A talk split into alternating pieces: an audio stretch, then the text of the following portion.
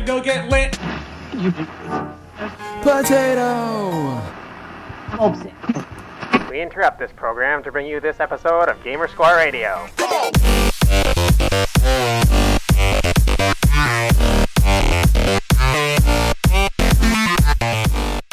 All right, everybody, welcome to episode. Uh oh.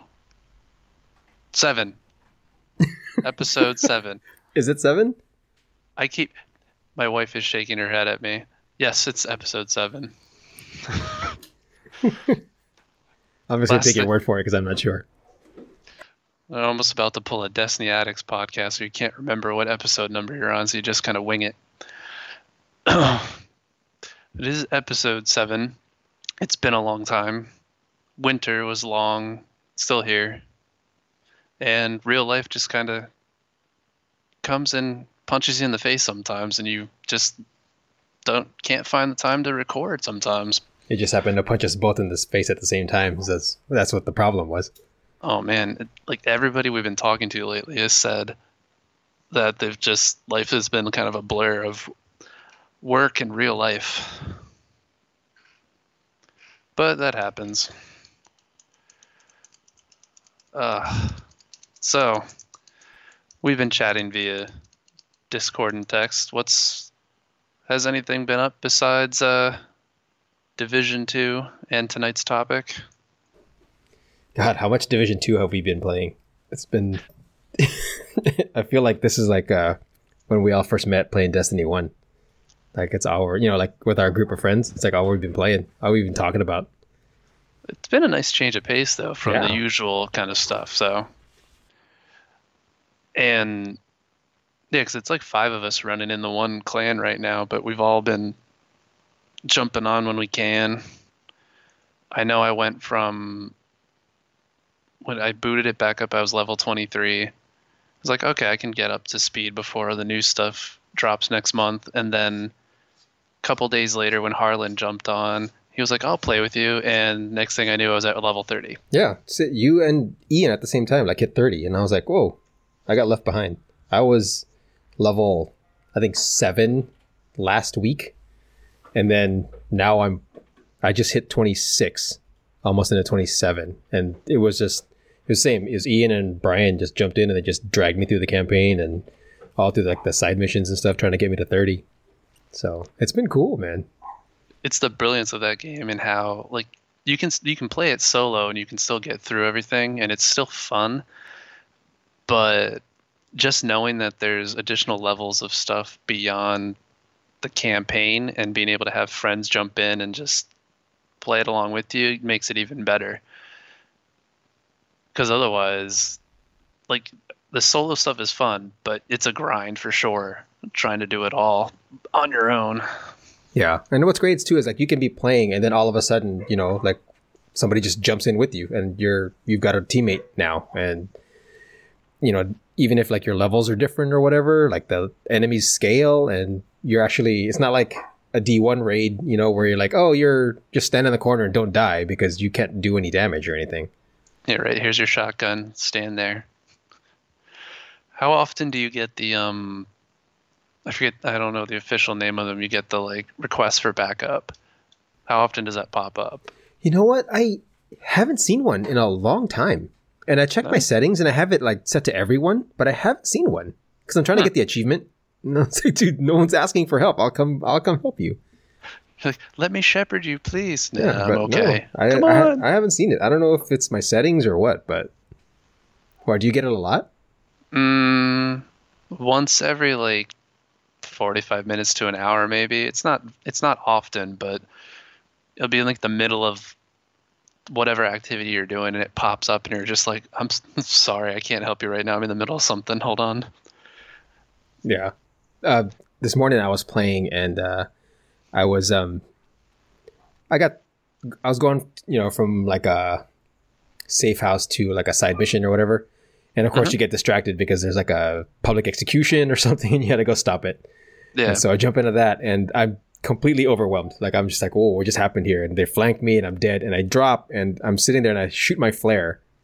Mhm. And who comes running in is Ian. He had joined just as I went down, It's like out of nowhere he comes in and he just like he revives me and then we, we figure this whole thing out and we beat him. I was like, dude, this is so cool. Like that whole thing that they figured out how you can jump in and out of each other's games is so good. Like they really figured that out. With the scaling and all that, yeah, definitely. Yeah, it's seamless. It's not like, you know, you get pulled out and then you have to reload back in. Nothing like that. It's just you're in and it just goes. Absolutely, yeah. I uh I loaded in once to what I thought was a friendly control point but when you complete the main campaign and everything gets like taken over again that's how they keep it going by like they get invade the city gets invaded again um i've lo- loaded into a control point walked out of it and there was just masses of enemies there i'm like uh what what's going on and you switch to the map Yeah. afterwards Yep. and it's like oh that's that control point belongs to black tusk i'm like then how come i loaded in there i don't understand how this happened Yeah, I actually saw that with uh I was running with Ian and Brian last night and that like we had run through uh what are they called? Like the little mini strike things you gotta run through. Oh the strongholds Yeah. yeah, We ran through a stronghold and that like I guess that was Ian's last one. And so I saw mm-hmm. that actual that whole little cinematic of how the black tusk came in and everything. And mm-hmm. like, you know, Brian was like, Oh sorry man, those are spoilers. I'm like you, you forgot who you're talking to? I don't even know who, why I don't even know who we're shooting or why we're shooting them. just point me in the direction of the enemies who cares show me who I'm supposed to shoot. It's But yeah. really just yeah, it's the same missions to an extent, just a different named group. That's all. Yeah, it's been a lot of fun though. Like it's, I'm excited for the new stuff coming. Yeah, because how much of the first game did you play? Division One. I beat the campaign, and then I spent some time in the dark zone, like with my cousins and stuff. And Mhm. uh, but yeah, like I, I want to say a couple of hundred hours easily Okay. because it, it pulled me away from D1 for a good two, maybe three months. So And yeah. that's when like the whole end game thing crap. Because this the reason why I didn't get to the point you did was I read all about the end game content or lack thereof, and was kind of like, oh, all right, well, I don't think I'll put my time into this just yet. Yeah, it was the end game was just I remember it was just such a mess. Like cuz I think it was on PC too, right? And people were just like so. warping on the map. Like you could just you could literally see them fly in like Superman, land in front of you and then just like kill you. And you're just like where did you even come from? Oh God. And it was yeah, it was craziness. People were like you could see through the walls, you could walk through the walls. It was the dumbest thing. They had like a riot shield that you could put down and Mhm. that thing was the one that caused all the problems with uh, the clipping Oh God. like yeah, they could they couldn't figure out the, the I guess they couldn't figure out like the the map or you know how to just make walls solid or whatever. They could Oh, not yeah. figure that out. But that game turned Well, around.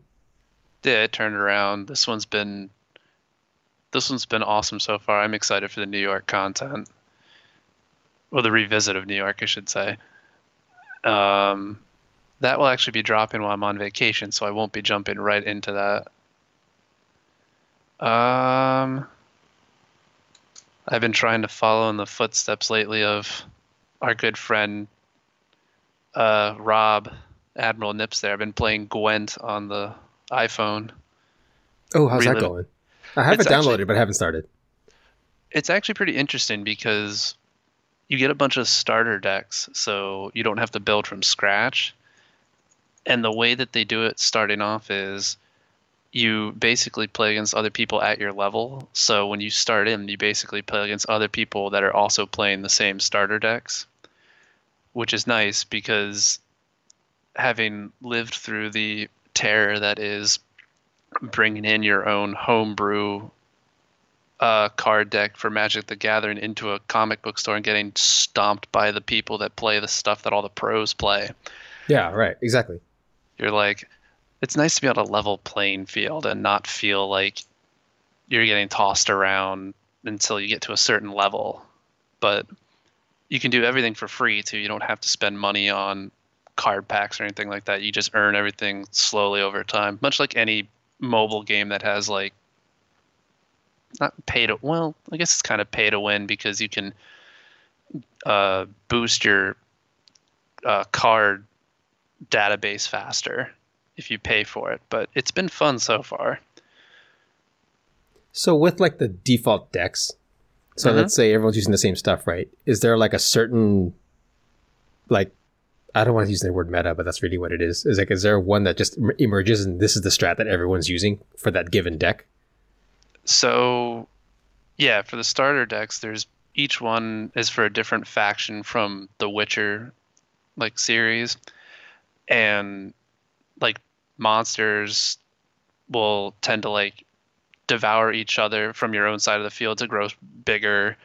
Uh, Nilfgaard, which is the one that I'm playing a lot of, they're like a lockdown, like control the other side of the board thing, and basically each faction has its own way of kind of playing and dealing with opposing decks when the t- like if you have two of the same faction face off against each other it's more like a race to see which one can get their particular uh, card engine or best cards out first I see. the- okay. yeah but the reason why i like it in terms of strategies because you start out with 10 cards and then if you don't strategize well enough because it's best to best two out of three rounds so if you get those 10 cards if you spend all 10 cards in the first round whether you win or lose you only draw three for the next round and Okay. that's a huge like card disadvantage if your opponent like has let's say like they ended the round with like three or four they get to draw three so they've got 70 or three. And it's all about accumulating points so instead of like card games of the past i would play it's just throw out your best stuff and go to town. This one's more like all right let me think about this. Should i play this now or save it? And i've been ta- i've been chatting back and forth with rob about it because it's trying to get into the mindset and he's thrown some good tips my way because it's not all about just winning right away you sometimes have to like say all right i'm willing to lose this round because rounds two and three i know i can uh, really wipe the floor with this person so it's been a fun kind of side thing to play when i'm not at the pc or at the xbox console That's cool. I should give it. Yeah. I should actually try it. I've had it on my phone for months. It feels like. It- it's really not bad. It's either if it if it is your thing, great. If it's not, that's great too. It's like we've always said, you know, play what you play what you like. yeah. You don't like something, you move on. It's no big deal. Which is kind of how I feel about the uh, the stuff we want to talk about, which is the the older games and whether they hold up or not. If you replay them here in 2020, like some people love this old stuff, and other people just they Yeah. played it once and they said, "That's it. I've had enough of this." Right. This was a really good experiment. I think. Like it was. It was pretty eye opening. It really is. I I was originally going to pick a uh, the Crash Bandicoot series, and then I remembered that they remastered it for current consoles and like the Switch and all that. I'm like, well, that kind of blows that one out of the water. That doesn't really work. Same for the Final Fantasy ones. You know, like that would have been like such the easy pick. You know, oh, Final Fantasy VII, I'll play it again. But then it's like there's a remake coming out. Like, why would I play this right now? That's true. You the better actually the better review for that would be once it does come out. I know it's coming out in episodes, so it's not the whole thing. But like you play the new one and then play the old one and decide whether like the new one can fully like replace that nostalgic feeling of the old one or not. Yeah, that's the know. thing, though. You know, like nostalgia is, it's from back then. It's not from Mhm. now. You know what I mean? That's so true. it's like, and that's what I noticed. These games that we were playing, it's like there's a lot of nostalgia in this. Like, if I were to try this brand new now, would I like it as much? I don't know. Mm-hmm. Oh, 100%. Like I was so the Mega Man 0 collection that I played, which was only it was 3 bucks at a GameStop that was closing, which was great. How do you, Um, how do you say no? Right? Yeah. It was if it's done anything it's reminded me that I am not great at platformers and my reaction skills have only gotten slower since I first started playing these games. Yeah. and because I didn't really play the Mega Man Classic series too much when I was younger, I played the X series a lot for the Super Nintendo, and I didn't struggle too much with that because that was a pretty straightforward. This boss is weak to this, and so on. But then I I booted up the Mega Man Zero Collection, the first game, and I had no clue what I was doing because it's not like blatantly obvious which boss is weak to which like weapon. Not only that, but they introduce like RPG elements to it too, so you can't just you don't just run through it like a Mega Man game and fight eight bosses and then it's like Dr. Wily or Sigma from the X series. Okay, so wait, wait. So Yeah. so Zero is different from regular Mega Man and Mega Man X. Mhm. It's a whole different series. Whole different series. Okay. Because I've never played it, so I don't know. Yeah, it's supposed to be like a hundred years after the X series ended, and the game the gameplay is pretty much the same. You play Zero instead of uh, Mega Man or X, and you have like his Buster Cannon. You have a sword, but the difference is is that you spend time going around, and we use this word a lot for the games we play these days, grinding for uh, like items that you have to use to upgrade your arsenal. Because if you don't, the boss fights are just that much harder. I see. Okay. And it's all about, it's more about patterns. Like the Mega Man games have always been about patterns. But in this one, like if you, it's, I don't want to call it Dark Souls ish, but like if you screw up a pattern, you get like thrashed really quickly. And safely for me, there's a uh, easy mode for the entire collection. So you just hit up easy scenario, and it's basically like you want to know the story, but don't want the hard difficulty. Like, yes, I would like to run through this now. Thank you. Dude, ev- you know what? Honestly, like every game should have that mode. It really should, you know? It's just nice to be able to like to play through it and not get frustrated because you can't nail a mechanic a certain way or something Yeah. like that. exactly. Yeah, they just give you every upgrade right at the beginning of the game and go, all right, go ham. You can just, you don't even need the boss weaknesses. Just go. You've got this. And Was it that easy? oh yeah, it was in um in zero four, the last one in the collection. Instead of because the series has like thunder chip, fire chip, and ice chip instead of like the different named weapons you would get from like Cut Man with his blade or whatever. And in the fourth one, you actually get these these skills from the various robot masters, and they're supposed to be weak to certain ones, but you can just go in with your regular Buster uh, sword and just beat the crap out of them. Like it's not even a challenge. You just kind of run into the boss room and go, "All right, say your spiel," and then you just kick the crap out of them. I mean, some people will say that that kind of ruins the spirit of the game, but eh, Well, we have a right to enjoy it any way we want to enjoy it, right? exactly, yeah. And I wanted to know the series, I wanted to know the story, and I wasn't getting it done on the regular mode, so easy mode, here I come. So, did you play them all? Yeah, I let me see. I think on my save file it took me like six hours to run through all four. Oh, that's not bad at all. No, no, it was pretty quick, pretty easy. And I think like in terms of it holding up today, I think you could still pick it up. You could play it and still enjoy it.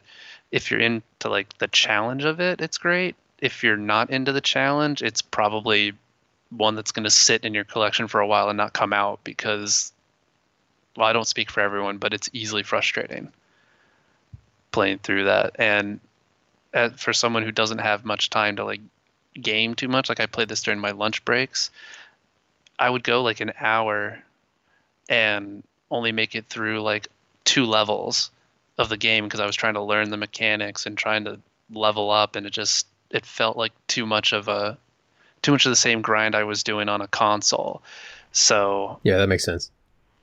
yeah, so I think the easy, like you said, an easy scenario is great if you just want to play through the game and just experience it. But I can see where that wouldn't work so well for some people. Yeah. So for me, the first one I tried was uh, Super Metroid.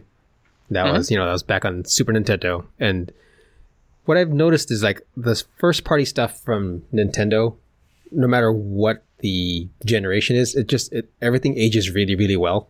like I don't Mhm. know what it. They just, it's that Nintendo magic, you know. It's gotta Um, be. and especially because like you would think okay it's retro graphics and it's you know it's gonna look really shitty, but Mhm. it doesn't because it's like this whole retro movement for graphics. You know, like the eight bit, sixteen bit stuff has been coming back for like the last ten years anyway. So Oh, you don't really lose that, you know. Um, but like similar to your experience with uh, with uh, Mega Man, it was I forgot how hard it was, and Mhm. you know, like when we were kids, you know, like it was the only game you had, so you just sat there and you banged your head against the wall till you figured it out because you really had nothing else to do. Like you know, there was no other option. Right. So that's really, you know, you so many of these games we just basically brute forced, you know. But um, this game it, it aged really, really well. Like I, Mhm. I didn't finish it just because it's so big. Um, Oh, absolutely. but uh, yeah, and I was I've been playing it on the Switch. So, and the thing with the Switch is it has a uh, like a save state. Mhm. So you don't have to worry about getting to like the save point or anything. You know, like there isn't that fear of I'm gonna die right here because I can't make it to the save point and I only have like one, you know, little tank of energy left. It's just Oh, you can yeah. save it whenever you want. So That's so much better. it really is you know like it really really is and i know back then it was just like a it was a limitation of technology right like we just they Mhm. didn't know how else to implement that but yeah it makes everything way easier and it's Oh, much less frustrating. Especially when you've got young kids and you never know when you're gonna like hear that noise through a monitor or down the hall. You're like and i can't save the game or i die and have to go all the way back to that checkpoint. But Yeah. if with the save state now you Mhm. can be like save it now quick. Yep. Or just the magic since it's a switch you just hit pause and then you can just you know bring it to wherever you're going and then resume whenever you have time. But yeah more often Yeah, than not like that save state just it helps so much you know just for like you said like real life applications.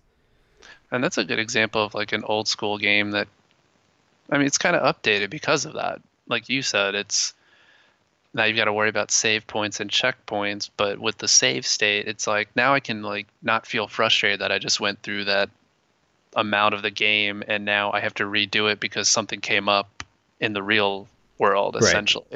And i know like there are people who game who like they enjoy like the difficulty of it like the stress of it Mhm. you know and um like i played uh the original zelda as well which you know like i play it every six months or whatever but that Mhm. has save states and it in my opinion it just makes it way too easy it's just like dude i can save in every room that i walk into and Yeah. you know so it kind of it's a little too easy but at the same time it's like you're still progressing through the game and it's still enjoyable it's just there that stress of dying is gone so absolutely yeah. for some people they need that. Some people they don't so.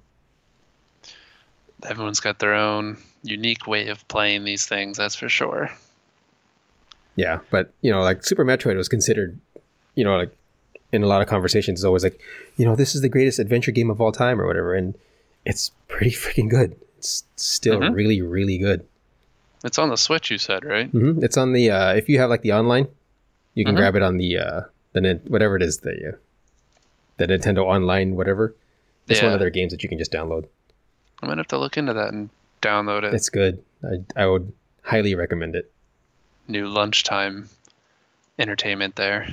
yeah and the nice thing is it actually has an in-game map so you don't have to sit there and stress out Where I am I going? Yeah, the first Metroid didn't have one, and I remember just like drawing maps like on pieces of paper, trying to figure out where the hell we were. Mhm. Yeah, it's so much. I don't know, so much work. Yeah, it's a good game. Nice. Speaking of games that are available on current uh, systems and all that, which seems to be a lot of stuff now, bringing back all the old hits. Um, Steam, how long ago was it? A couple months ago, had the like a Star Wars pack you could buy, and it was Dark Forces, Dark Forces Two, and then it was like Jedi Academy, Jedi Outcast, and it was a bunch of there were a bunch of PC games that told I think it's they're non-canon now because of whatever Disney did with Star Wars and all that. Disney said nope, Yeah, Oh, that's not canon. those don't count. And it was actually my first uh, Star Wars Dark Forces 2 Jedi Knight was my first experience with any kind of clan stuff. And it was also my first experience with anything that was like very specific clan stuff because I found out that there were like clans that played the game in general. There were clans that played it with like the force powers on, and then others who were lightsaber only. I'm like, I this is all new. I don't know what any of this is. Wait, is there like multiplayer in that? Mm-hmm. Okay. Yeah. Because I've never played it, so Yeah, there's multiplayer. Uh, the single player campaign was pretty good, but the multiplayer, uh, you not only could use the stock maps that were in there, but it's the first time I experienced. Um, I forget what it was called with the Halo, where you could uh, the Halo games. You can make the maps in the editor or whatever. is it the Forge? Yeah, Forge. There it is.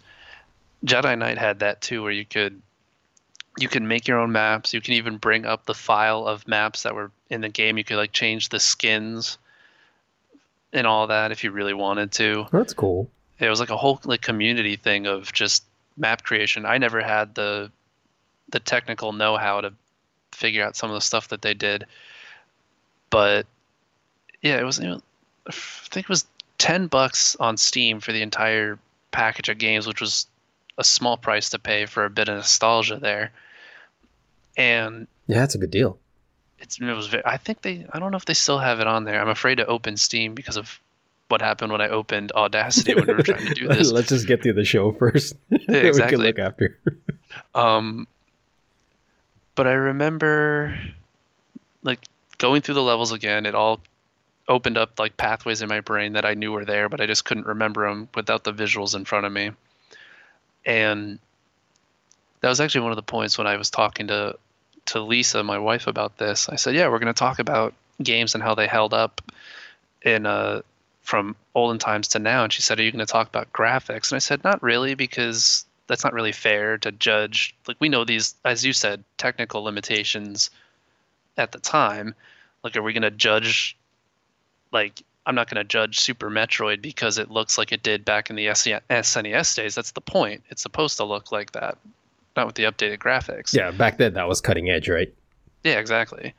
And playing through Jedi Knight, I was like, yeah, of course the graphics aren't great compared to what I've we see now, but it still works perfectly fine. In fact, it's kind of it's kind of funny how the character models look now and how boxy and everything was back then versus the curves we have now. And the only thing I really missed was having played like games like Apex Legends and stuff. I the game's a little slower, so you think you're moving faster than you actually are, and you're like, nope. I like clicked like four or five times, and I swung my lightsaber once. Uh, that's not how that works. But I think it holds up because for me, it's just that it hits that nostalgia spot, and I didn't have to spend twenty to thirty bucks on it, and it came with all those other uh, the other games that I definitely played, but didn't play as much as I did, like Jedi Knight, for example. And if the Steam deal's still there, I think it's worth the nine to ten bucks, whatever it was, to pick up, even if it like sits in a backlog for a while. Because we know we all have those, but I was gonna say Steam backlog. What's that? yeah, I know, right? Oh God, I, I'm staring at a No Man's Sky icon on my desktop. I'm like, oh yeah, that's right. I should really boot that up. But yeah, I think the individual game itself was three bucks, and I th- I think like for for anyone that played it, it's probably you, you knew it was great if you played it. If you didn't play it, it's a very small price to pay to jump into a Star Wars story that you won't get from the canon storyline, air quote. Um, and the fact that they give you the whole package, it's the entire story of Kyle Katarn is the main character, so you're not missing any like story bits at all. Isn't that so crazy? Like that that guy doesn't exist anymore. Like Disney was just like, nope, that's it. We're done. Right? Yeah. It's just like, oh, you know what? We bought you guys up. We've looked at all of your uh, all of your works, your extended works, and yeah, that little group over there. No, we're just not gonna count those anymore. You're like, huh? Okay, that's great. Even though it's rough. Luke Skywalker is in Jedi Academy or Jedi Outcast. I forget which game. He might be in both. I'm like, all right, that's just not canon anymore. So who knows what he was doing at that time? Right. Yeah. so you're talking about graphics like aged and how can we compare them to today's graphics? And I do apologize for the printer in the background. Um, No, you're fine. and I'm pretty sure the mic's picking it up. Um, but I played uh, the original Tomb Raider, the one that came out in 1996. Mm-hmm. Um, back when it first came out, I remember playing it on a computer that ran at like 200 megahertz. And I remember thinking, this thing is freaking smoking fast, you know, and it had like, I don't know, 512 kilobytes of memory or whatever. And it cost Yeah. me $900 to build it. something stupid like that. but, um, I don't know if you're, have you ever played the original Tomb Raider? Uh, I think it was the original and not one of the many sequels. Yeah. Yeah. think I, mean, if you played one, you've pretty much played them all. right? but, uh, that's true. Yeah, that first one, it was like I've always been a fan of Tomb Raider. Not you know, I understand the whole Lara Croft like phenomenon and how it kicked off, you Mhm. know, female protagonists and whatever else. But the game itself was really really good. Um, Mhm. I was shocked at how bad the graphics were. I was like, whoa, like this is.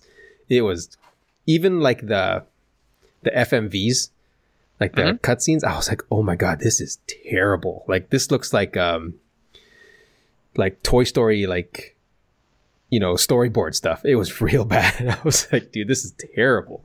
But um, and then you walk into the the world and it's so sparse. Everything is so blank. Mhm. um you know like there's just no what is it called? Bit mapping like there's no texture on anything. Yeah, like definition yeah, or anything. it's just like yeah. gray walls it's just solid gray and you know everything is like angles everything's square everything is you know it's if it's an angle it's 45 degrees no matter what you know and um and i think a lot of that was by design for the game because it's um it's basically like a puzzle game you know Mhm. you're running through this these dungeons and you're just trying to figure out you know from where you come in and you're just trying to get to the exit and you know you gotta you know open doors and drop bridges and whatever else you know and Mhm. comparing that to the 2013 game right. the one that was like the reboot it's like it's it's absolutely jarring how different they are um, that 2013 game i've beaten half a dozen times on like four different systems you know. I, I love that game um, they did such a good job with it but uh, they're just completely different um, 2013 was like a it was like playing a movie you know it was just you're along for the ride you know everything Oh, yeah. was um, everything was preset as far as events that were going to happen when you showed up at a certain place and all that stuff. And while 1996 was kind of similar, it's very it's quiet. It's you're very it's lonely Mhm. because you're just you're in this thing, and there's no background music. There's nothing. It's just it's quiet. and, Yeah. you know, there, there's no cinematic experience to it. It's just about the actual game itself. And um, for me, I enjoyed it playing the 1996 version again, but I don't know that if anybody had never played it before and they've never played any Tomb Raider, like I don't know that I could recommend it again. It's just because they would sit there and be like, "Dude, this is this is what you played," you know, when you, when you were 19 years old. But it was, I mean, for me, it was good. But um, Mhm. yeah, the AI in both games is still the same. Like they're just dumb. They just keep running right at you. Like there's no, like you know, we are talking about Division Two earlier, where they'll one guy will sit there and spam you with bullets, and the, and the other guys are coming around to flank. There is none of Yeah, that. right. They are just coming right at you, and if you can just gun them down before they get to you, then you're fine. Oh, absolutely. Yeah.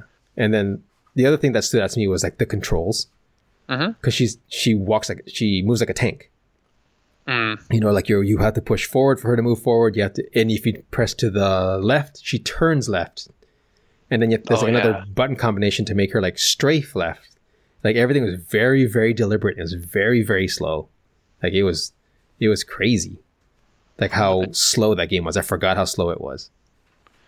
with the way that you can move these days and the like current AAA titles or Yeah. even indie titles, yeah, that's oh Like I, I saw a, a clip on Twitch or not on Twitch on Twitter, and I, I'm guessing it was from Twitch um, of some guy playing Apex with uh, the robot guy that has the the friggin' Mega Man arm or the the Inspector Gadget arm, oh yeah. and he was just like swinging and shooting people at the same. I was like, I can't believe how fast this guy's moving. It, it was it was crazy how quick he was, and like after playing Tomb Raider 1996, he was like, "There's we've come a long way, man. Like we have come Mhm. a long way. Which, like you said, it's something that like anyone who's new to the series, it doesn't matter if you're like if you're in your teens or you're in your 20s, 30s, 40s, 50s, and up, whatever. Like if you're not familiar with the series like Tomb Raider, like you said, and you jump into it, you're like, yeah, that 1996 one. Eh, maybe, maybe not. Yeah, it's Do like you okay, care about I- slow movement? I paid two dollars for this on on Steam, and I'll just forget forget about it because I'm not going to finish this. You know. Yeah, there you go. Exactly. You, which that's the that's the other thing though is when it comes to these games that you sometimes you can't look past the money. It's unfortunate. You say like I spent X amount of dollars on this, I better play it eventually. Absolutely, one hundred percent. yeah. Whereas like if you spend like two or three bucks, you're like, okay, if I don't play it right now, that's you know, what am I losing out on really? But and everyone's money situation is different, obviously, but it's it doesn't feel as pressured. Like, yeah, oh, you're- oh, You're Yeah. dead on with that. Like I think that's one of the major contributing factors to everybody's Steam backlog because it's like, dude, this thing's two bucks. I'll just buy it now, and I'll play it Right. whenever I get to it. And it's four years later, that thing's still sitting there. You haven't got to it yet. yeah, right. Yeah. I can think of two off the top of my head. One was from a giveaway that I paid nothing into the giveaway. It was just a free one, and my name was picked out of a hat. And the other one was was the other one the giveaway too? I can't remember. But yeah, I, I look at my Steam and I see them in there. I'm like, I'm interested, but not interested enough to like have the motivation to jump into it yet. Yeah. Look, when I first got into gaming, you know, I, I started back in to PC and Mhm. I didn't know what Steam was and my cousins had introduced me to it and they're like, yeah, and just be ready. There's this there's these sales that come every summer and every winter and everything costs like three bucks. And I would Mhm. just buy it by the do- games by the dozens and I was like, dude, I'm not even going to play these things. But you know, when I was a kid, I paid 60 bucks for every single one of these games each. And now they're two bucks. Like, why wouldn't I buy them? Yeah, exactly. And you know, it's yeah, you never know when you're gonna play them, but you know they're there. It's that comfort of knowing, like, if you get tired of something you're currently playing, it's always there as like a fallback option. Yeah, and it's that I think it's that that collecting nerd in all of us. That's like you can have it, so you just you have it. So like, you know, hey, look, yeah, I have that. Like you know, I'm cool, right? what do you mean you don't have that game? Oh, it was like a dollar fifty a week ago. What's wrong with you? yeah, exactly. Uh, and sometimes uh, that old school can hit back. This is actually a game that I wasn't aware of. And my wife actually brought it to my attention because uh, I think a lot of us, or most of us, are aware of the GoldenEye 007 phenomenon from Mhm. the N64 days. I don't know how many people are familiar with the Perfect Dark phenomenon, though, which was like the was it rare? I think it was rare. It was their like That follow right. up. Yeah. Yeah. Their follow up to it. It had a female protagonist. It had the um and it had aliens in it, which was definitely not Goldeneye. But it had the same like movement, it had the same like basic controls and it looked the same. It just had a different story and everything to it. But for me, I never I never had an N64, neither did any of my brothers, so I never got used to that single thumbstick style on there. And when I played Perfect Dark the first time, it was because Rare Replay was a thing that existed on the Xbox. On the Xbox, right? yeah. So when we played it on there, because you could play split screen, I was like, "This is so easy because I'm used to. I'm already used to two thumbsticks for movement and uh, aiming, and then the triggers for shooting." And we, tr- I think we played it briefly on my wife's N64 before it finally decided I'm an old console. I need to kill myself now. And it literally, I don't know why it stopped working.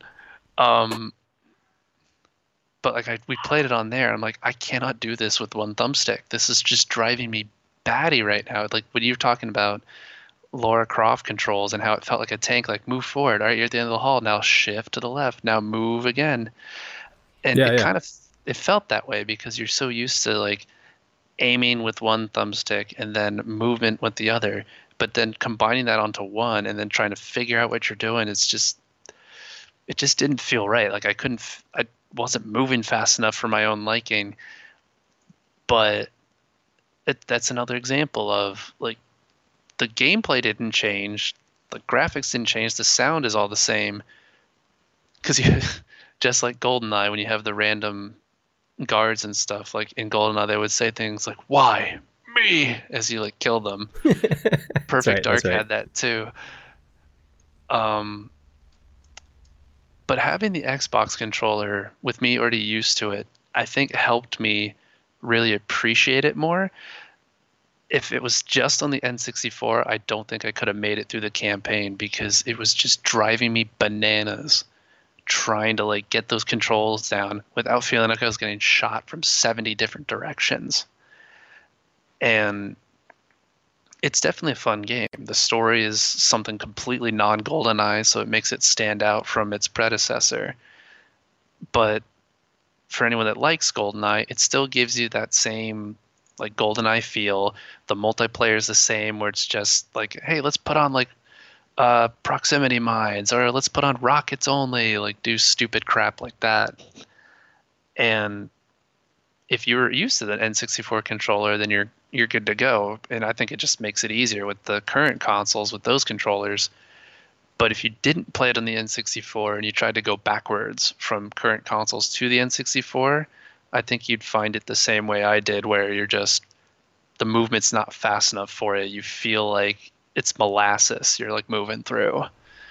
And that can definitely affect your end review of that whole thing if you're not a fan of slow movement. And I'm sure like the if it was on N64, um, did it have like really bad frame rate? Like was it just like 12 frames per second or something? Oh yeah, it was. It literally felt like GoldenEye's sister. Yeah, because the The same. that was like the reason I couldn't play GoldenEye was like it it would the frames were so bad like it made me nauseous. You know, like there was too much lag. Was it felt like you would like try to go around a corner, and as you, not only was your movement slow, but you're the yeah, I think you're right. Like the frames themselves just like Yeah, Exactly, by yeah. Ugh. it's just like it, it was nauseating. Because like you know you, you open this up like you said you know everybody remembers the GoldenEye phenomenon like I remember it for a different reason because I couldn't play it Right. it made me sick so yeah that was like the thing I noticed too with um, Super Metroid and with uh, Tomb Raider was just like frames per second weren't a thing back then Mhm. you know like Nintendo like it, used to be called Nintendo slowdown you know like that's what we called it out here you Oh, know yeah. when things would just like drop to like two three frames and you're just like what's happening there's too many things on the screen you know so yeah like i think by the Nintendo. a lot of the games would benefit from like modern technology now making them more smooth because like for me like i played uh tony hawk pro skater 3 hmm and um miraculously like i don't know how but like my ps2 still fired up and i actually have a tv that i can plug it into so I played for a little bit, and um, this is like my favorite game of the series, just because Mhm. this was like the one that the revert mechanic came out, and that changed like the whole. It changed the ceiling for combos as far as like score goes, because Mhm. you could just you could skate, you could literally you know because the game is it's two minute rounds. And you can Right. literally start a combo from the second it started, and you can run it all the way to two minutes if you were good enough. So, not that I ever did, but it's possible. hmm But um, this game was just like, you know, I think it came out in, I want to say 2001, 2002, something around there. But um, Sounds right. it's so good. The gameplay is so good still. Like it's the it's the epitome of like Twitch arcade, like you know. Let Mhm. me do this one more time because you'll you'll you you know you drop into a map and it has like I don't know four or five different objectives you have to do. Like you know you have to get all the letters for skate, or you have to like impress five girls on this cruise ship or whatever. You have to reach a certain uh, score, and then you have to you know find some hidden object that's in the thing, and not all at once. You know, it's every Yeah.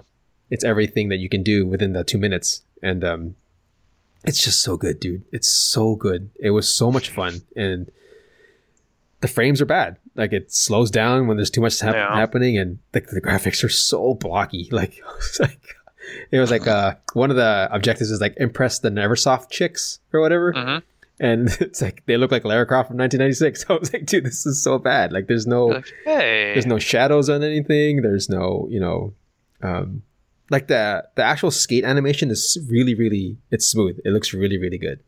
Mhm. But like, there's just things that are missing. You know, like there's no, like I said, there's no shadow. There's no light effects and stuff that we take for granted now. It's just not there because they couldn't do yeah. it. You know, they. I think for these games they sacrificed a lot of the the graphics for the gameplay, and they did it really, Right. really well. Um, but this game, man, like it's like begging for a remaster.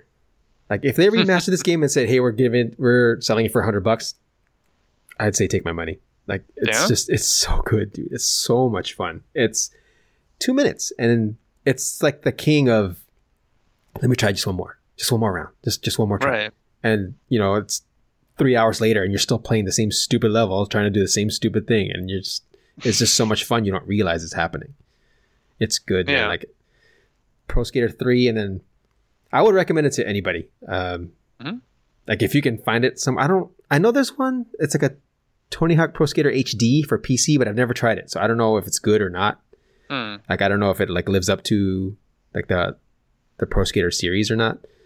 Um, I think you're good up until like even if you've never played the other ones, I would say even American Wasteland and Underground would be okay Yeah. if you've never tried the other ones. But if you played like three and four, the other ones are going to be like this is dumb. Hmm. But uh, yeah, God, What- like if Activision would ever just remaster this thing, they could make a killing. Well, and remasters are kind of the go-to thing, yeah. Like man, I the actually movie industry. Yeah. Yeah, I actually interviewed with Activision after this game came out to be a, oh right. a game tester for Pro Skater 4. Mhm. And uh, I remember just sitting there with them and talking about this game and how, like, I talked to them about, about 1, 2, and 3 and how revolutionary they were and all this other crap. And they're like, sure, we, you're hired. $9 an hour. And I turned them down because I was like, 9 bucks an hour. And it's like, yeah, uh, it was the Santa Monica studio, which is like it's only like 20 miles from my house, so it's not far. But in LA traffic, it takes two hours to get there. Oh yeah, definitely. So it's like mm, that's good, and they were like so, they were incredulous that I turned them down. Like, how dare you say no? Like, do you know how many people want this job? But yeah, and you're like, yeah, but nine dollars an hour. Eh. yeah, it was that place. Like, just coming off topic a little bit. Mhm. Um, it's what it, it's what you would imagine like a game dev studio to be like. It's like it's dark, like basement, and it's really dark. There's like neon lights, and there's like a ping pong table, and like there's this room just full of snacks. It's just like chips and cookies, soda, like anything, and you can just walk in there and just grab whatever you want, take it back to your desk. And like these, all these dudes just walking around. It's all guys. There's no girls in there at all. Oh yeah. And I mean, this was what early 2000s, so I'm sure that's Mhm. changed. Hopefully, that's changed by now. But it was just like the the epitome of whatever you could think of back then. It was just like, wow, like this Jesus. is so dumb. and I'm sure plenty of people would love. Like I'm sure, like any of us at some point in time have dreamed of it or thought about like video game testing. That'd be great. Yes, and they probably would be. Just not at nine dollars an Mm. hour. No, but you know what? Also, it's the game. The job itself, it sounds good until you realize exactly what it is you're doing. Because Mhm. you're, you know, like imagine, like let's say Anthem. Okay, you're a Mhm. game tester for Anthem, and they're gonna put you in a room, and you're gonna sit in front of this console. And they're gonna say, okay, here's the map for the first square mile of this map. Fly around and try to find anything you can walk through. That's what you're doing. That's it. You're not shooting. You're Oh, not, God, not- you're not yeah. doing anything fun. But like for you know for eight hours a day for the next two weeks, this is your job. Find where the clipping happens. right. That's it. Like you know, and it's that doesn't sound fun. No, I mean, yeah, when you get down and think about it, you're right. Yeah. Because when you think about video game testing, you're like, that sounds great. But then you hear that portion of it right there, you're like, oh, yeah. oh, well, that's not what I thought. Like, it's not it's not like a beta that everyone's going to have access to. You're the one that's testing it to make sure that it's not broken. Yeah, your job is to find is your job is to break the game, find stuff whatever's broken so that they can fix it. Yeah. You know, it's crazy. Um, Before you break. yeah. So have I have I walked through this wall already? I don't know if I walked Yeah, through this wall already. and then you have to sit there and document it. Like, oh my god, like that's it's it's it's work. Like I have a cousin who works for Sony Studios Santa Monica, and he was Mhm. just like, and he's I think he's at Activision now up north. Oh, okay. But it was the same. Like he worked on God of War, and he was like, yeah, that's all we did. Like we just we sat there and tried to break the game over and over again. and then like you hear stories like that and then you you see the way that this is still off topic we- we've covered all of our games anyways but like you see the way people react when they do find like a bug in any game and you know the advent of social media being what it is and everyone's like suddenly like why would this ever be released this way? But like you having a cousin that's that works for a studio you know you've heard his stories about oh my god like this is what we had to do to test for this like no wonder there's still like glitches and bugs that pop up because who's got the time as a company unless you had unlimited resources and like the world's population at your disposal to test every inch of that game before you have to meet a deadline of some kind Yeah, and plus, like games now are so big, and there's so much that goes into it. Just you know, between you know graphics and the speed of how everything moves, and texture mapping, and all this other stuff. Like, there's no way you can test for everything. There's just absolutely no way. Like, Right. you can have a team of a hundred testers, something's going to get missed. oh yeah just because you know like there's you can't account for everything like imagine just like creating something and then in your mind like this thing you're proud of and you're like okay what's wrong with it like you already have a bias you know like you can't yeah sit there and say okay this is going to suck because of this or it's going to be bad because of that like you can't it's just not in our nature But then if you look at it from the flip side, um, especially if you go into like the the older games like uh, Ocarina of Time, Legend of Zelda, for example, uh, you can go onto Twitch and there's just channels upon channels of people doing speed runs, but it's not like they're doing it like, well, legitimately is not the right word. It's not like they're doing it like a plain run through. right They're using the glitches it's that came with glitches the game. yeah and same it's with not uh, like mario 64 it's the same thing yeah. And it's not like Nintendo sitting there going, "Oh, for God's sake, we screwed this up. We feel like crap." Or like, they're like, "Eh, we released it as it is. The game works. They're just you guys found loopholes. That's great. Congratulations." and that was like i think that is like the nostalgia of it you know because like back then i think there's a lot of i mean they're younger gamers now right like there's Mhm. gamers who are like young enough to be our kids and they Yeah. don't know what it was like when we were kids and things came out just broken and that's all you want there was no reddit there was no twitter you couldn't complain like it was just this is what you got like that's it it's the end of it unless you felt like writing a letter yeah and mailing that thing out. and Yeah, even that then that does uh, what was that going to do right like Oh, nothing. Psh, please. like you said, like it's back then we we embraced the glitches. We learned to work Yeah. with them, and now it's like there's like this. It's like a demand, you know, like you need to fix this. It's like, oh wait, wait a minute, like is it really that bad? And I get it, you know, like especially like these games with a service because those are at least to me, those are- what seem to have all the issues because you know you have this Mhm. constantly changing thing and things are going to go wrong, you know, and Right? you know, I don't want to jump back into the whole Destiny talk, like you know, but Oh yeah. that's really what it is. You know, people are complaining and you know nerfs and whatever else needs to happen. I don't know. Like just back then, that wasn't an issue. Like I, I wonder what gaming would have been like for us when we were kids if we had social media. You know, would would it be Yeah. toxic? Would it be bad? Like, you know, I doubt Nintendo back then would have ever responded to anybody because they still don't. Oh, they, they don't not, care, yeah. right? But like you get companies like Bungie who are like, anytime something's brought up, they're just like, you know, oh, we we gotta address this. It's like Yeah. you're kind of creating your own problem here. it's tough to tell too because we all i think all of us have that just mindset of oh, i have an opinion but you know i'm not necessarily going to share it and then social media is there so suddenly those people who maybe weren't going to share their opinions like 20 years ago are suddenly like ha, I'm going to share my opinions now. So if you take it, social media, throw it back 20 years and say now it exists, you might have a lot a lot of people that are more vocal now because instead of them screaming in their bedroom at the TV and going, okay, that's enough of that, they can scream on social media. But like you said, Nintendo's kind of like, meh, whatever. You're one person amongst the millions of people who have bought this game. I don't Yeah. think it's going to tank our sales. That's the thing, right? Yeah, I think in their mind, it's just like, yeah, you you've already bought it. It's not my problem anymore. That's Yeah, yours exactly. now.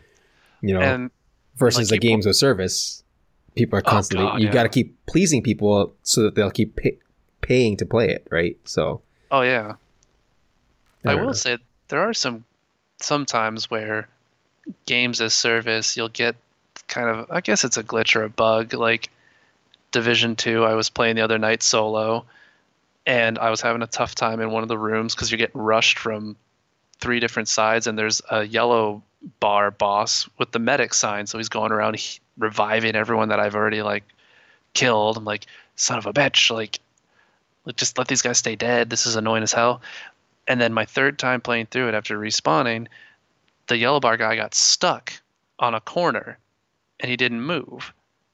And he just stood there. And I'm like, I shot him a couple times. His health went down. I'm like, okay, sweet. So I just unloaded on him with a light machine gun, like a hundred round clip. I'm Em- like, embrace the take- glitches, right? yeah, embrace the glitch. Like, hey, this game's already throwing hard stuff at me as it is. Right, Give me a nice dude. softball. Yeah, take that. And yeah, Like- I think I can Yeah. under, I can understand like game breaking glitches, right? Like I get that. Like, Mhm. hey, that sucks. Like nobody wants to get stuck somewhere, and like you can't even finish the game. Like I remember there was a game called Ikari Warriors that came out in the Mhm. arcade, and it's basically it's like two guys, it's like a scroller, like a shooter scroller, you know, vertical scroller, and you're there's these two guys look like Rambo, and Mm-hmm. it was like the first mechanic I'd ever seen in the arcade where the joystick you know, was used for movement, but you could spin it, and that's how Mhm. you aimed, and then you had a shoot oh, button okay. And that's how you know it was just you two guys just walking up this map and just shooting everybody that moved.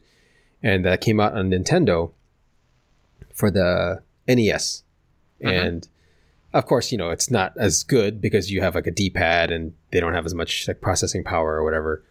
Right. but there was a, a spot in that game where you just got stuck.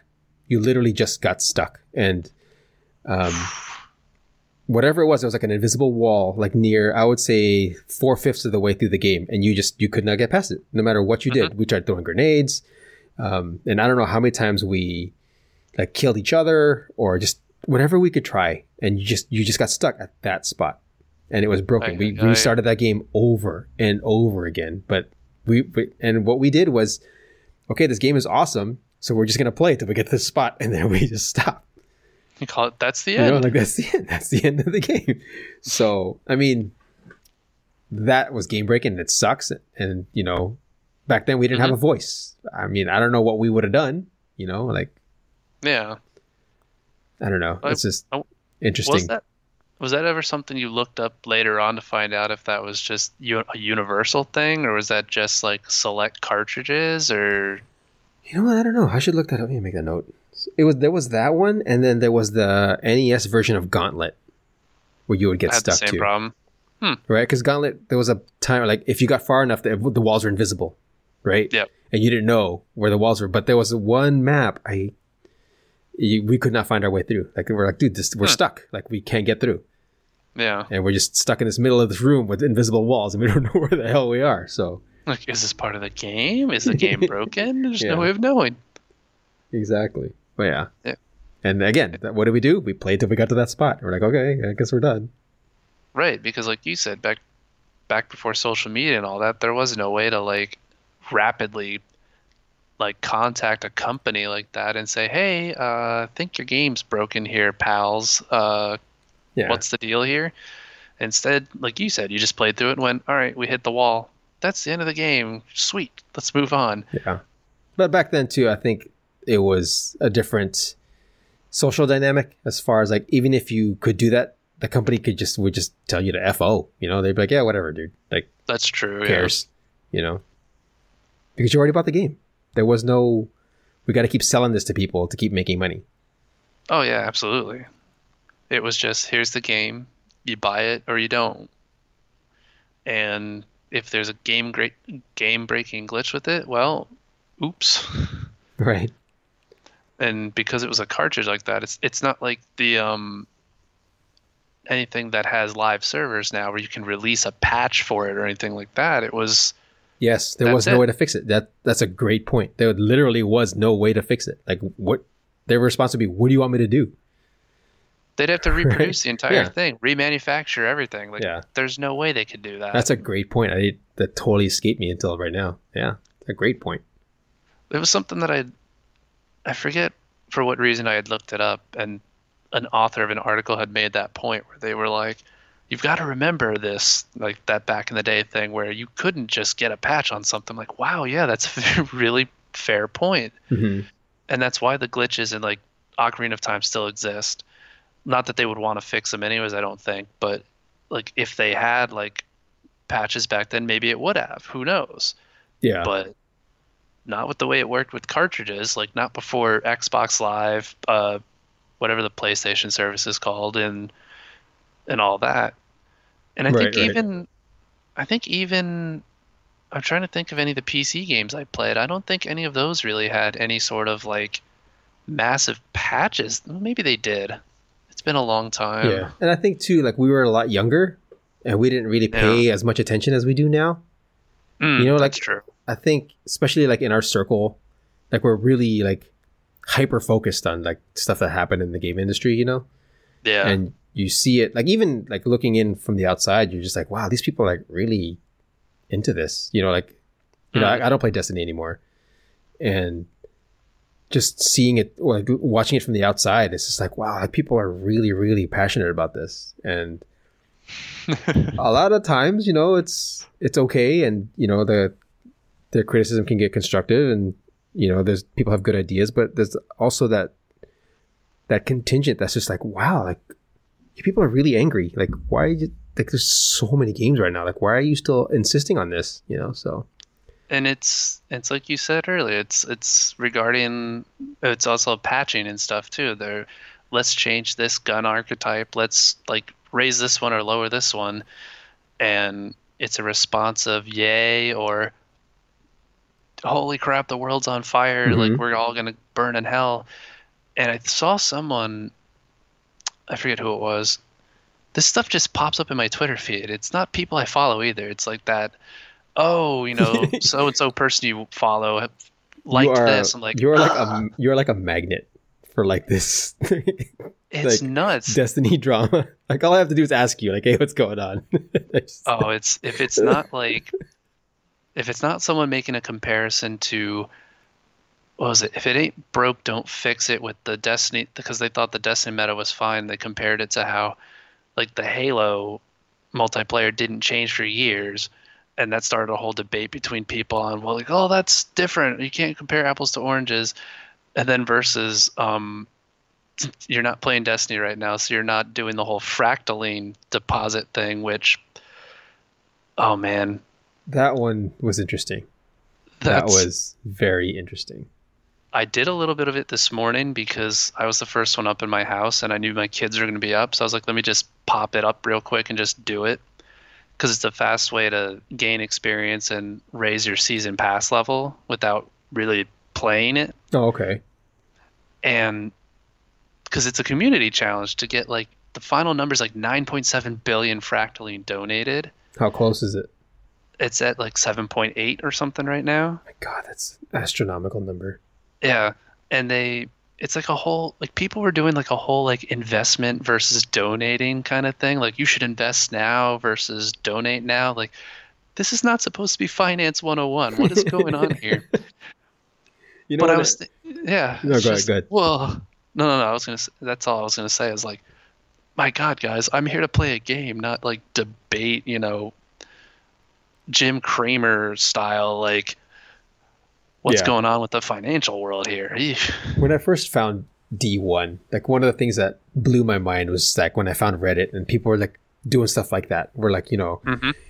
there's, you know, if you do this and it has this perk, you can do this much more damage with whatever, you know, like, and I was like, my God, people are like breaking this stuff down like to this kind of minutia. Like, this is amazing. But then I hear this, and now, like you know, what is it, four or five years later, however long it's been, it's like, Mhm. oh god, like jeez, just relax. oh, And it's not like we didn't have social media during Destiny 1 either. It was it was there. It was more new-ish, but it's not like it was brand new. I think also we weren't this deep into the community. Yep. You know, we're kind of like looking in still from the outside, and it was like, you know, like these people were people we didn't know or names that we'd never heard of before. You know, and Right. especially on Reddit. Like, you know, like I, I know myself personally, when I'm on Reddit, like I don't look at the name of whoever's commenting. I just read comments. Mhm. You know, like I, for for all I know, it's the same person talking to themselves over and over again, and I, I never notice who it is. Right. You know, and and until I started the pod, the old podcast, you know, like that's when I started paying attention, and you start seeing the same names over and over again, that kind of thing. So You see the patterns and all that. Yeah. Mhm. Yeah, and you know, like, okay, this guy's gonna be negative. This guy's gonna be, you know, this guy's a, this guy's a homer or whatever. You know. it is an interesting like perspective too because when because i played division 2 when it first came out and then i kind of as destiny slash destiny 2 always did it dragged me back in with some new content so division 2 went on the back burner Right. And it was still on the back burner when they released their first like i think it was an eight player raid or whatever that they have hmm and I would just read about how it's way too hard uh, on console. It's impossible to do. Right. It was impossible. Right. That's what they were. That's what they kept saying. Like that's what, Yeah. that's what their community kept saying. It's impossible. And I think like as I was reading that, and I was getting like not flashbacks, but like my memory was being jarred to times when you'd be following on like Twitch or Mixer or whatever when like a Destiny raid would drop and the um the world's first race would start. And if the world's first race went longer than like 12 hours, the community started going like, "Oh, oh, I think it's it might be too hard. This might be too hard of a raid." Like, guys, it's going to get figured out. It's brand new to everyone. I don't in fact, it's more exciting when it's not done in 12 hours. Like this means that something like really challenging was created. Why do we have to crap all over it just because it's not like a cakewalk? And in a month, we're overpowered anyway, and we will run right through the raid. That's true, yeah. You know what I mean? Like it's. I don't know. Like it's very. There's so much short-term memory that happens on social It media. is. It's like we're still complaining about the same stuff, and it never. It's never as bad as you think it's going to be. right? Or is somebody again the name again? I think when it comes to Twitter now, I do try to just read the comments now and just the posts instead of the names because, like you said, I'm a magnet for this crap apparently. And some eh, this was actually not a negative one. Someone posted and they said, and this can be applied to any live service game now. It's why are we com- making the same complaints that we made back when new content dropped when we're about to get a giant update in like a week or two? Nothing's going to change.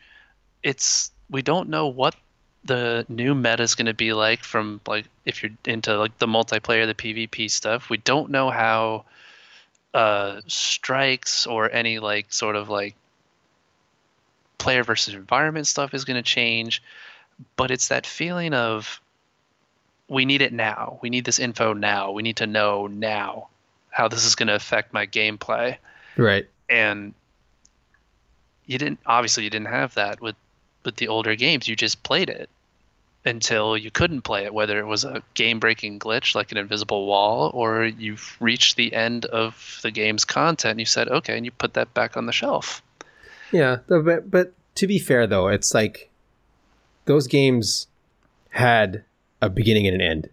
You know what mm-hmm. I mean? Like games like Division Two, Anthem, Destiny, like they're these looter shooters, right? And the whole premise behind it, it's sold as do stuff, get stuff. Yep. And if I do all this stuff and I get the stuff that you promised me, and then you change the stuff that you promised me, like I worked so hard to get, and now it's not as good as it, you, it once was, I can understand that frustration. Mhm. You know what I mean? And it, I just I can't imagine trying to balance all of that, like where you're trying to please these elite players, and then you know like super super casual players who play once a month, and then everybody in between. Like I can't imagine Oh, trying God, to balance that, and And I know, like you and I have talked about it, like how they, you know, Bungie caters to the elites and all that. And it's very, very frustrating. But Mhm. it's like, I still believe that those people, like their streamers and like the big names, like those are the game testers. Like They are. they They, really are are. one hundred percent Bungie's game testers, and they don't pay them. So I don't know. That's what they listen to them because that's their bug report. That's I've always I've Oh, absolutely, felt that way for years, but and I could be completely wrong, and that's fine. But Mhm. that's always the impression I've had. along those there is one thing that i wanted to ask before we kind of wrapped any everything up and it kind of has to do with what you just said it just reminded me about how like yeah like the big content creators they're they are like the game testers because they're like playing it full time so they can jump in Yeah. they're like oh i heard about this glitch let me do this Eight hours a day, yeah.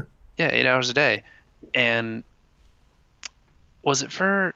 It was when the Division 2's content release was being announced. Like, okay, there's going to be new content beginning of March. There's going to be this, and again, Twitter, stupid drama magnet bullshit. I don't even know how this happened. I haven't been following that much Division 2 stuff. um, again, it was somebody that I followed that liked this or retweeted it or whatever, and it was someone's comment about how they've sunk so many hours into Division and Division Two. They're like playing it eight hours a day. It feels like full time, and I guess like massive entertainment who created or yeah created Division Two. I think it uh, Division as well, and Ubisoft. I guess they had like offered up these like sponsorships or something like that to certain content creators. And this particular person didn't get one and was like lashing out about it like i'm basically like advertisement for your game. You should pay all content creators who play your game like eight hours a day. Wow. and my question to that was how much of that is like legit concern? Or is this just like what's the best way to describe it? Is this just kind of like the bitter pill that people are swallowing Oh, I think that's what that is. Ugh. It's like imagine, you know, like choosing choosing to do something that you paid to do. Mhm. You know, this company owes you nothing. You know, and then you you get mad Yeah. at them because they don't want to give you more for the stuff that they've already given you. You know, like, okay, I'm gonna get an annual pass to Disneyland. I'm gonna go every day for eight hours, and then I'm Mhm. gonna be mad after two years because you guys aren't giving me free popcorn or whatever. You know, like they don't owe you nothing. Like you chose to do this. Like this is your thing. You know what I mean? it's true It's nobody forced you to get that annual pass yeah. And if you if you're on Twitch, you're you're getting paid off of this content already, yeah right? subscribers and all that stuff yeah What are you upset? I don't know, man. Like it was so weird I, I saw that. I don't know if it was about Division or if it was about some other game, but I saw that maybe like uh, two or three weeks ago too. And I don't know if it was the same tweet that we saw, Mhm. but I was just like, I am old. I am so old. Like I don't understand this. Like this is so far outside the realm of my understanding. It's just it's blowing my mind. it's there's a word for it and it escapes me Ent- no it doesn't escape me entitlement that's what it Yeah, is That's the that's the to big an word extent yeah. Yeah. and it's just you know we all for the most part we all paid for x game or whatever we're all playing putting in however much time we do or do not want to put in. And you know for some people it com- becomes their life and that's that's perfectly fine. And they react in a way that it is like i've spent my life on this and then okay that's fine. And it's where like it's a double-edged sword because you want to talk about it but you know if you put it onto social media you put it onto twitter someone or some people are going to play devil's advocate or they're going to be the opposite side of the argument going well i don't think you're right on this Yeah. and the absolute wrong way to respond to that is by just blocking anybody that disagrees with you which is what this person bragged about they're like i'm just Oh, going I around think- blocking everybody I think we did see the same tweet then. yep And to be Sounds fair, like it. it's like, okay, so I'm coming at this from someone in their mid 40s. You're coming at this from someone in their, you know, early to mid 30s, right? So it's Mhm. like, maybe this kid is just she's 20 years old and lives at home and has no real life experience and maybe the, this is like a this is it like she thinks you know she can't see past two weeks ahead so it's like this is the biggest thing like this this is the thing that needs to be addressed because this is my life you know what i mean like i don't know dude Yeah. Oh, it's, It's all about perspective. yeah it's all perspective man Uh, i was want to. i was dumb in my 20s too but it's the same thing that like when my almost three year old does something that and in my mind and I go, You should know better. I'm like, Nope, you're three. No, you don't know She better. That's know right. better. Wait a second. Yep. Crap. That's not how this works. yeah same thing with my girls When when they're like complaining about something like, Hey, life gets tough and you're like, No, wait, you don't know that yet yeah, you don't know and you don't, you don't need, pay the bills yeah, yet. and you don't need to know that yet right No, God, no. Yeah. Speaking of our kids, man, my uh my daughter Abby, she got two more Fortnite squad wins this morning, back to back, with her friends playing on the Switch. Unbelievable. I'm like, "How are you doing?" She's like, "Yeah, look, I got another win." I was like, "Oh, another win. Okay, great." I think she's up to like four or five now. And you're and you're like as soon as her back's turned, like, like, God's "Dude, sake, this I've never won one." Uh, and she plays with like, she's not. She just her 9 Mhm. and so she's got like two friends from her grade, and then like one of them's one of theirs little brother. You know, so they're little kids, man, just like- smashing people. these damn little kid reflexes. That's what Yep, it is. That's what it is. And you know what it is that they're not like over analyzing stuff. They're just doing what they think works, and it happens to work. Yeah. You know, like I asked her, like, how do you win? And she was like, I just kind of run around, and if someone shoots at me, I shoot them back, and I Yeah. don't, and I stay in the circle. okay, You're like, all right. yeah, I guess that works.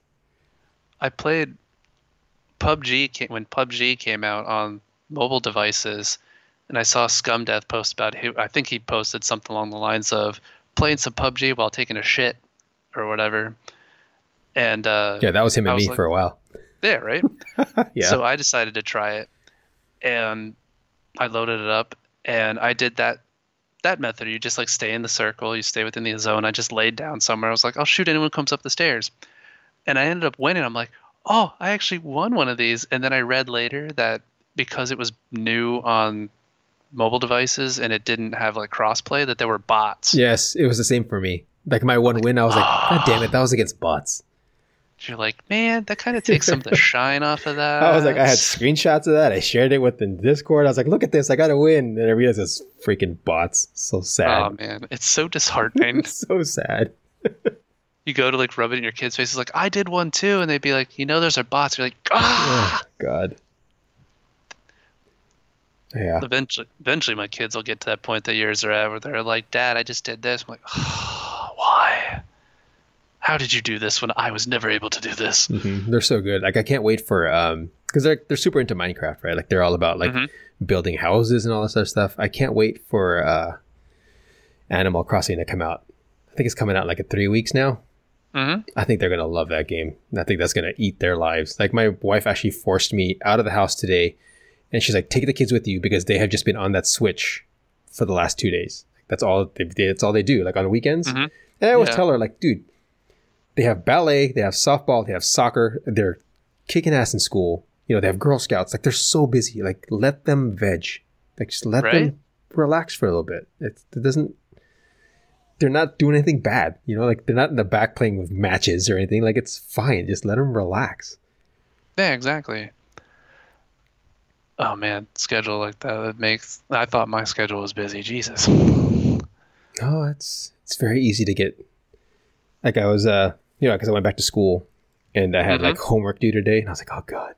So I'm doing like online classes, and the way the school that I'm going to like works, like I have to go on like eight different websites to like register for like all this other stuff and pay for all these like little services, just like turn in homework, and I'm like, this is a freaking scam, dude. Like Oh, I was God. getting mad. Like the ho- the test took 20 minutes, but it took me Mhm. like an hour and a half to figure out how to turn it in. I was getting mad, dude. That just doesn't make any Yeah. sense. It's like how can I how can I be playing PUBG against guys in Australia seamlessly, hmm but freaking turning in homework is like 20 steps. Like how can this be? Like what is happening? Right? It's the year 2020. We Mhm. know technology is is amazing right now, and yet it's still is not seamless for some Yeah, reason. It's like, why do you guys use all these like portals and stuff? Like, oh, just let me email it to you and it'll be done. God. That's too it's too easy apparently. Yeah. I don't know. I was getting really bad. Yeah, that's the school life for you, right?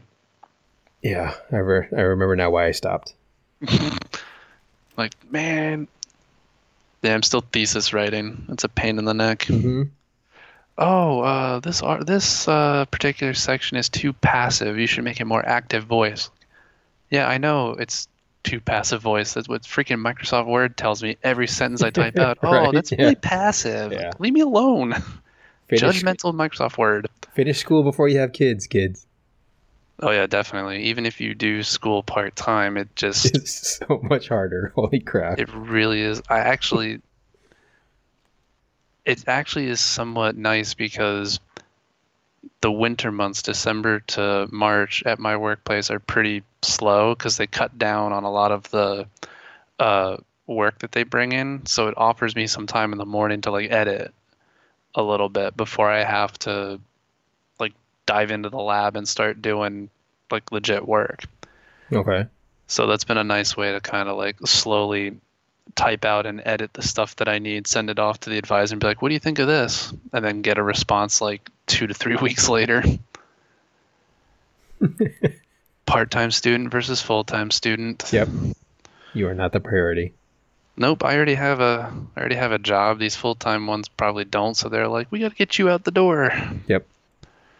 Oh well, it'll get there eventually.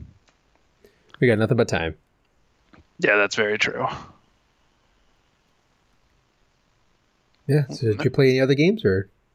Uh, let's see.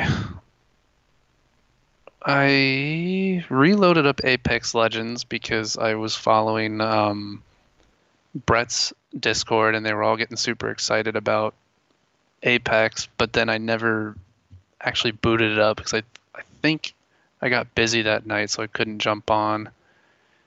And then, Was there like a new season or something? Yeah, it's like season four, I think, or something. They released a Dang, new already? hero or a new legend. That's Oh. what it is. Yeah, it's. I've had fun with that game, but it's not one that. Like, my skills by myself, not good enough to consistently do well. Like, I would get too easily, like, frustrated by losing early on in matches, so I would have to, like, shut it down. Like, no, I can't do this. I've got to stop for a second. Um, is there anything else I loaded up recently? Mm, when I do power on the Switch, make progress through Diablo 3, the problem is is that when I'm at work and playing it during lunch, I don't have an internet connection, so I can't do the seasonal character unless I do that.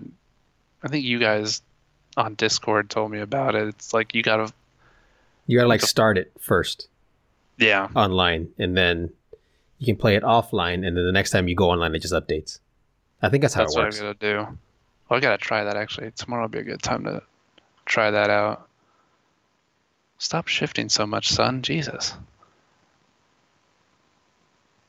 This has been like a staple of any podcast lately over the past like years. Like my son has somehow inevitably made it onto it via monitor noise or something. Well, better your son than the train that shakes my house. Hey, there you go. What other games have you found time for? Um, pretty much it's been a lot of division. Uh, when I'm on the Switch, it's a lot of Minecraft with the kids because we figured out they figured out how to do uh, multiplayer. So now it's just like three of us running through a world, just mining for whatever what we do. There you go. Uh, a lot of that, and then uh, Diablo. I've tried to play, but like you said, it's just I don't know. I try to play it during lunch, but I have a tendency to get sucked into it too much, and then I'm like, oh crap, I'm 15 minutes over. So it's like Yeah, right. I need to stop playing that. so, but yeah, I've been so busy. I haven't been playing much. Um, I played a lot of uh, like random stuff on the Xbox Mhm. to just get achievements, but Oh, you were talking about that, yeah. like terrible, terrible games.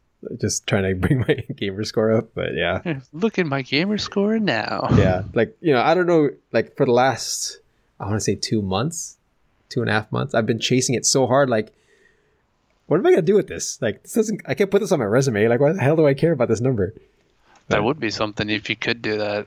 You just have that on like it doesn't matter like what profession you're going into. It's like under the other section, like uh, Xbox achievement score, blah, and like the recruiter's going, "What? What's the significance of this?" And you're like, "It means I'm dedicated." exactly. like, oh, all right know- then. There's like um, there's YouTube channels that are just dedicated to that. Like they just Are you serious? this talk about getting achievements. And like there's this guy, uh God, what is his name? Maka. Maka ninety one. M A K A. Mhm. And his gamer score is like five hundred thousand or something like that. And all his videos are just about like here's a you know, this game costs five bucks and you can get a thousand gamer score in 15 minutes and he just runs it through it. It just shows you how to do it. Like that and this guy gets so many views. I was like, dude, what a great idea for a channel. Holy crap. I know, right? Watch me endlessly earn gamer score because that that stream is never gonna end because games are always gonna get released with achievements in it. So Yeah. you're just gonna keep raising your ceiling He's there. been doing it for years, and he has like Patreon and all this stuff. So it's crazy. My God. Yep. Whereas I'm just lucky to like finish a game to get that like achievement score at the end of you finish the game. Like yay!